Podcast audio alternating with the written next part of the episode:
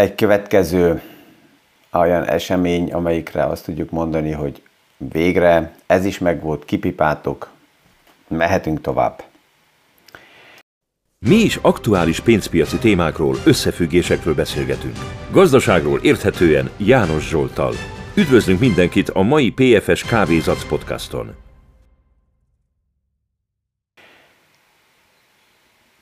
Nagyon figyelt a piac, nagyon kíváncsi volt erről, tegnap beszélgettünk, hogy Christine Lagarde mit fog prezentálni, ahogy jött közelebb és közelebb az Európai Központi Banknak a sajtóközleménye, úgy eltolódtak a piac elvárásai az 50-50%-ból inkább 65% irányába, hogy lesz egy kamat lépés. Főleg azért, mert ha meghallgattuk az utolsó sajtókonferenciát,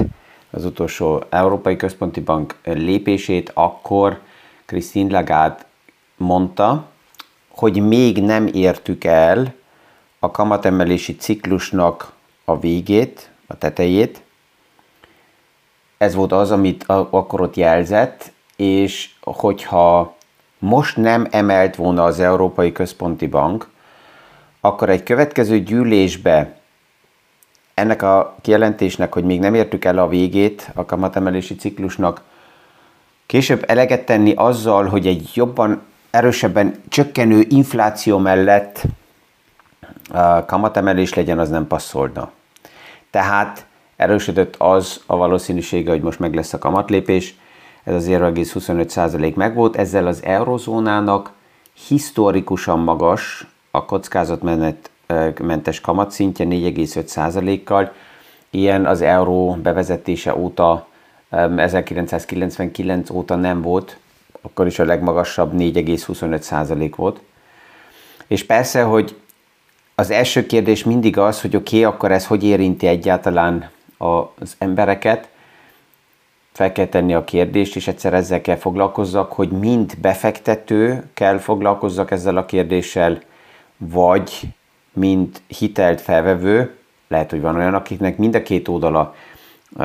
lényeges. Volt olyan kérdés is, hogy esetleg ez a kamatlépés, hogy ilyen magas szintre emelkedett a kamat, ez az embereket meglepi-e is, hogy nagyon érinti őket. Hát azt kell mondjam, hogy, vagy az a véleményem, hogy 10 kamat emelés után azért a legtöbben most már fogták és észrevették, hogy a kamatok nagyon erősen emelkedtek. Tehát ez már nem egy új lépés, és ugye az 4,25-ről 4,5-re százalékos arányba sem már ez akkora mozdulás, mint ahonnan alapjában jövünk egy évvel ezelőtti szintről. Mint befektető, ez persze, hogy azt jelenti, hogy alapjában a kockázatmentes kamat magasabb, tehát persze, hogy vannak alternatívák. Ezt ugye nagyon sokszor megbeszéltük, és ez továbbiakban is még téma lesz, hogy ez a TINA, hogy nincs alternatíva, csak más befektetési formák, mint például az osztalékok. Ezzel megjelenik, és pont ez a célja ebből a szempontból nézve a központi bankoknak, hogy jelenjen meg alternatíva, hogy ne legyen annyi spekulatív tőke, és csak az mind egyetlen lehetőség, hanem ez kössön le likviditást. És ebből a szempontból az a rövid időre is félretett pénz, amit parkolnak a befektetők, az emberek azt már nem kell nulla kamat szinten csak ott parkoltatni, hanem lehet egy pár százalék. Még akkor is, hogyha jön mindig a megjegyzés, hogy igen, de az aktuális kamat a 4,5%-kal még mindig nem fedezi, vagy nem kompenzálja az inflációt, ami az eurozónában ugye átlagban 5,4%-nál van. De ha megnézzük, már van egy pár olyan ország az eurozónában, ahol az infláció már jóval alacsonyabb, 2% közelébe került, és ahhoz képest ott a 4,5% azt jelenti, hogy ez már egy pozitív kamatot jelent. Tehát, hogyha intellektuálisan ezt helyesen kezeljük, akkor az, ami többször, mint bejelentés jön, hogy cash pénzbe tartani a vagyont, az nem éri meg, mert az mindig erodálódik. Hát persze mindig az a kérdés, hogy milyen inflációszámmal hasonlítjuk össze. A döntő az, hogy hol tudom megőrizni a vásárló erőt, és amikor ilyen időszakok vannak, hogy az infláció esetleg jobban csökken vissza, és ez várható a dollár, de az eurózónában is, hogy az infláció tovább vissza fog menni, nem azzal a dinamikával, mint amit láttunk az elmúlt évben, de az Európai Központi Banknak is az elvárása a jövő évre az inflációnál 3,4–3,5%, 2025-re 2,1%, és hogyha ehhez képest a kockázatmentes kamat 4,5%-nál maradna a jövő évre is, akkor ez ebből a szempontból azt jelenti, hogy magasabb a kamat, mint az aktuális infláció ablak, amit ott látunk. A hitelek oldaláról nézve pedig az, akinek most megérkezik és tudatosá válik, hogy egy nem lekötött kamatú hitel, tehát egy nyitott kamatozó hitel, egy floater, amelyik a kamatemelésekkel megy felfele, azt most átfinanszírozni egy fix kamatozó hitelbe, nagy a valószínűsége, hogy ez most már túl késő. Mert hogyha odaérek, hogy a kamatciklusnak a végére értem, akkor inkább itt most nyitott, ha valaki hitet vesz fel, akkor inkább nem fix kamatozó hitelt, hanem nyitott kamatozó hitelt érdemes felvenni, mert a valószínűsége, hogy a kamatok ezen a szinten maradnak, vagy akár csökkenni fognak nagyobb, mint hogy tovább emelkedjenek. És hát ez ugyanaz, amit a tegnap is mondtam, hogy mint befektető és mint hitelt is felvevő, az is egy befektetés, csak egy fordított befektetés. Az idősávokkal, a valószínűségekkel kell dolgozzak, hogy azt lássam, hogy minek milyen az aránya, hogy körülbelül milyen irányba fog ez menni. És most elindul az év végén, legalábbis itt Ausztriában az év vége előtt a bértárgyalások és a szakszervezetek jönnek ki a nagy számokkal, és nagyon érdekes lehet látni, hogy ők nem azt nézik, hogy milyen most az infláció, és milyen irányba megy az infláció, hanem még nagyon kapaszkodnak abba, hogy milyen volt a tavaly az infláció, és próbálják a béreket, a nyugdíjakat akár 10%-kal megemelni. És ez persze, értem az ők álláspontjukat, mert még ebbe kapaszkodnak, hogy valahogy ez sikerüljön. Ha ez sikerül, akkor a következő téma ugye az lesz, hogy ez az átmeneti idő meddig tart, a gazdaság ezt hogy bírja ki, mert alapjában van ennek egy jó oldala is, ha az infláció csökken vissza, és a bérek, nyugdíjak jóval erősebben emelkedtek, akkor ez a nettó vásárló erőt erősíti a következő évben, ami megint jó a gazdaságnak, mert akkor, ha árakat kell emelni, ezt jobban ki fogják a fogyasztók bírni, és ezen keresztül a forgalmak megfelelően tudnak emelkedni, és csak ez az átmeneti idő mindig ugye a kritikus, hogy ez meddig tart, és milyen lépéseket kell tenni. A tegnap este és ma, ugye egy lényeges dátum az amerikai autóipar ágba, mert ugye ezt héten beszéltük többször, hogy megvan a veszélye, hogy sztrájkolni fognak, és a tegnap Ford, a Fordnak a CEO-ja, Jim Farley egy sajtókonferencián elmondta, hogy sajnálja, de az a követelést, ami a szakszervezet oldaláról így a teremben van állítva, vagy 40% fizetésemelést kapjanak az alkalmazottak, ez oda vezetne, hogy akár could bankrupt the company, tehát a vállalatot tönkretenni, és ezért érdemes ezzel a kérdéssel foglalkozni, hogy azt a tehenet, amelyiket fejni szeretném, azt nem jó vágóhídra vezetni, mert akkor egy idő, lehet, hogy lesz egy még nagy buli, de azután üres marad a teljes poharam. És ez mindig ugye ez érzékeny kérdés, tehát a megjelent kamatokkal ezek a tárgyalások is egy egészen más szintre kerülnek, és ez tovább érdekes lesz. Megvolt az Európai Központi Banknak a gyűlése, tovább marad az a kép, hogy alapjában ez inkább koszmetika, mint valódi hatás a gazdaságra, mert már az utolsó két kamatlépésnél lehetett látni, hogy a kamatgörbe erre nem reagált. Most a következő napok fogják ezt mutatni, mert a kamatgörbék azok ugye nem azonnal jelennek meg a piacba, hanem ez egy idő, amíg látni lehet, hogy körülbelül, hogy mozognak a hosszú távú kamatok, a rövid kamatokat azt az Európai Központi Bank irányítja, ami lényeges az az lesz, hogy a hosszú távú kamatok mit csinálnak, és az utolsó gyűléseknél például júniusban lehetett ezt látni, hogy június 8-án a kamatgörbe így is úgy is inverz volt, tehát azt jelenti, hogy a rövid kamatok azok magasabbak, mint a hosszú futamidejű kamatok, és a kamat emelés után június 15-én megvolt ugye a döntés, 3,25%-ról 3,5-re emelt az Európai Központi Bank, de csak gondoljunk bele, június 15-én 3,5%-ra emelte az Európai Központi Bank a kamatot, és most vagyunk szeptember 15-én, és 4,5%-ot írunk. Tehát, hogy csak ez alatt az rövid időablak alatt mennyire változtak a kamatok, és az volt az érdekes, hogy normális esetben a kamatokat, ha emelik, és ezt a kamatgörbébe itt a grafika előttem lehet látni, a rövid kamatok, azok ugrottak, tehát a 3,25-től 3,5-re, hogy emelte a központi bank, erre reagáltak a rövid kamatok, mert ezek direkt össze vannak kötve, de a hosszú futamidejű kamatok, azok csökkentek. Tehát már a 10 éves, 15 éves, 20 éves, és hogyha hosszabbra megyünk a 30 éves kamatok is nem emelkedtek, hanem csökkentek. És ez azt jelenti, hogy az Európai Központi Banknak is, a Fednek is a kamatlépési hatása az csökken. Tehát a színpadon már nincsen annyi spot, nincsen annyi fény, nem erre figyel a gazdaság, hanem a gazdaság inkább arra figyel, hogy milyen, vagy a piac arra figyel, hogy milyen jelek jönnek a gazdaságból,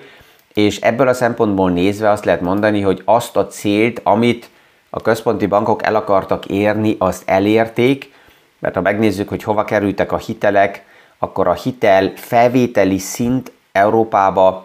olyan szintre visszacsökkent, mint amit 2015 óta nem láttunk, még a pandémia idő alatt is magasabb volt a hitelkereslet az összes eurozónába, mint aktuálisan, és a likviditás is a piacokba, hogyha megnézzük az M1 és M3, ezek különböző likviditási mutatók, ezek negatívba fordultak. Tehát azt lehet mondani, hogy az Európai Központi Bank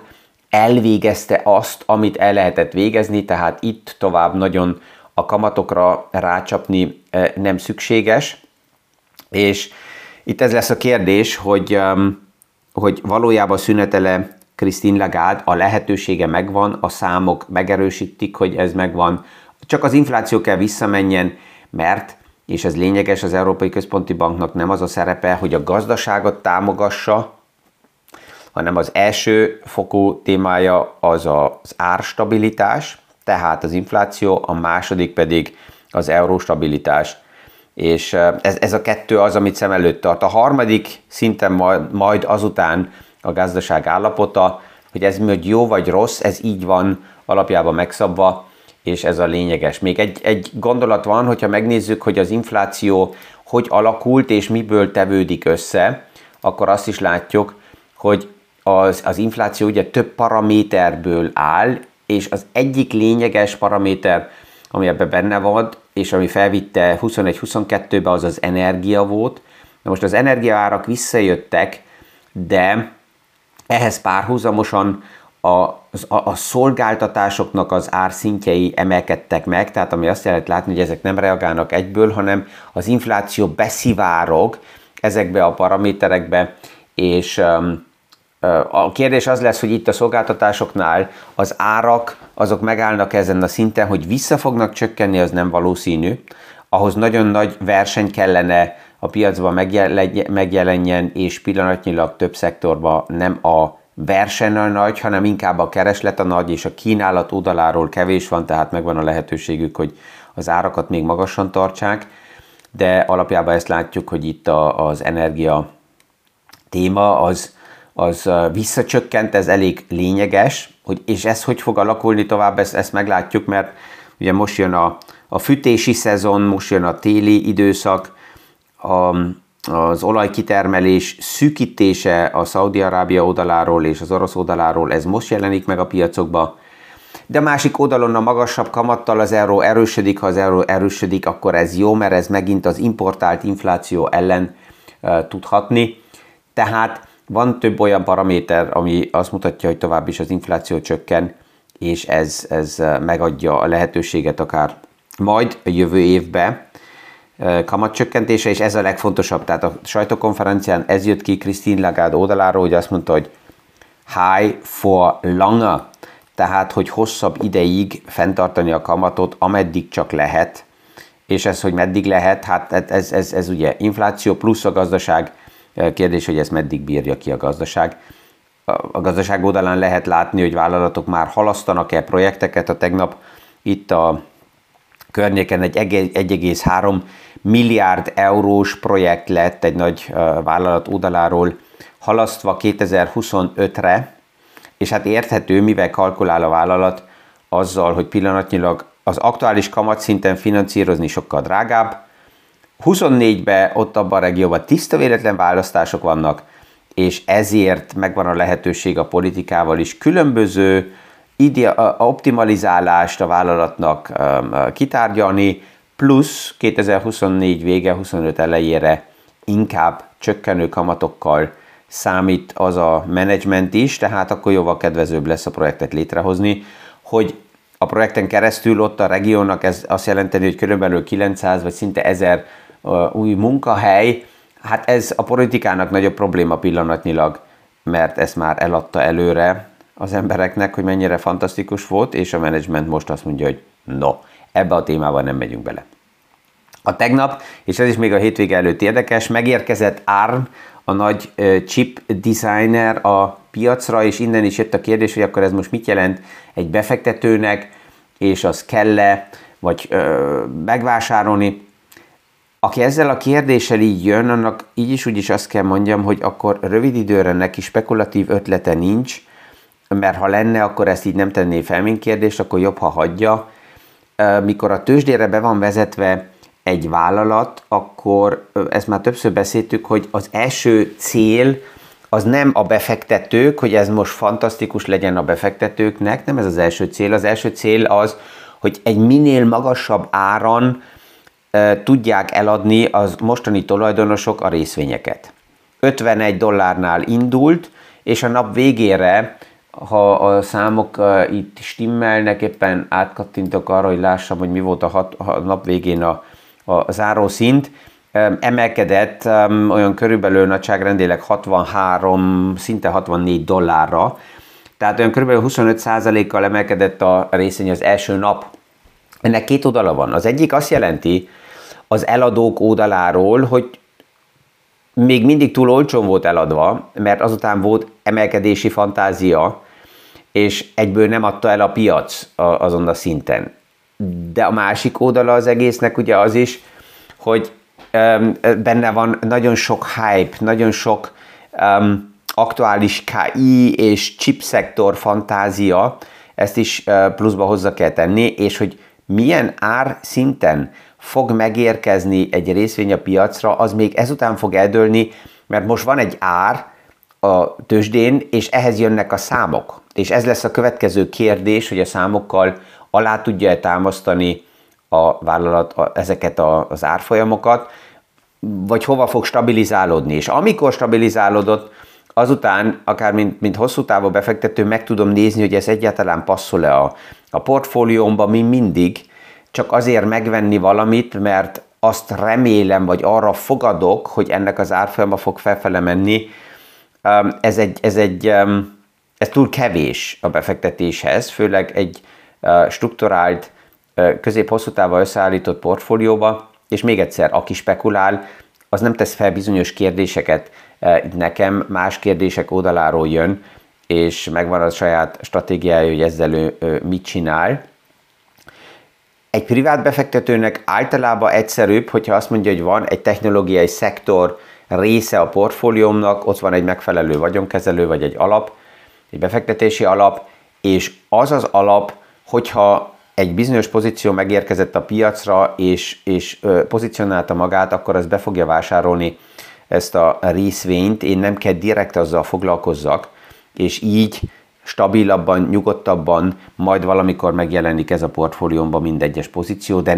nem direkt én vásárolom ezt feltétlen meg. Ja, és ezzel egy kicsit jót is tesz, hogy most egy pár napot nem lesz nagy új hír, ma még lesz. Az opciók oldalán egy érdekes nap, mert rengeteg ilyen magas szintű opciók nem szűntek meg, mint a mai nap, ezért lehet, hogy ez mozgatni fogja a piacot, de mivel elég kiegyensúlyozott a put és a call opcióknak a száma, ezért a hétvége előtt itt ebből a szempontból nagy mozgást nem várok el, és hát a jövő héten folytatjuk. Mindenkinek kellemes hétvégét kívánok, és örvendek, hogyha a következő PFS Kávézac podcast alkalmából újra itt ezen a színpadon találkozhatunk.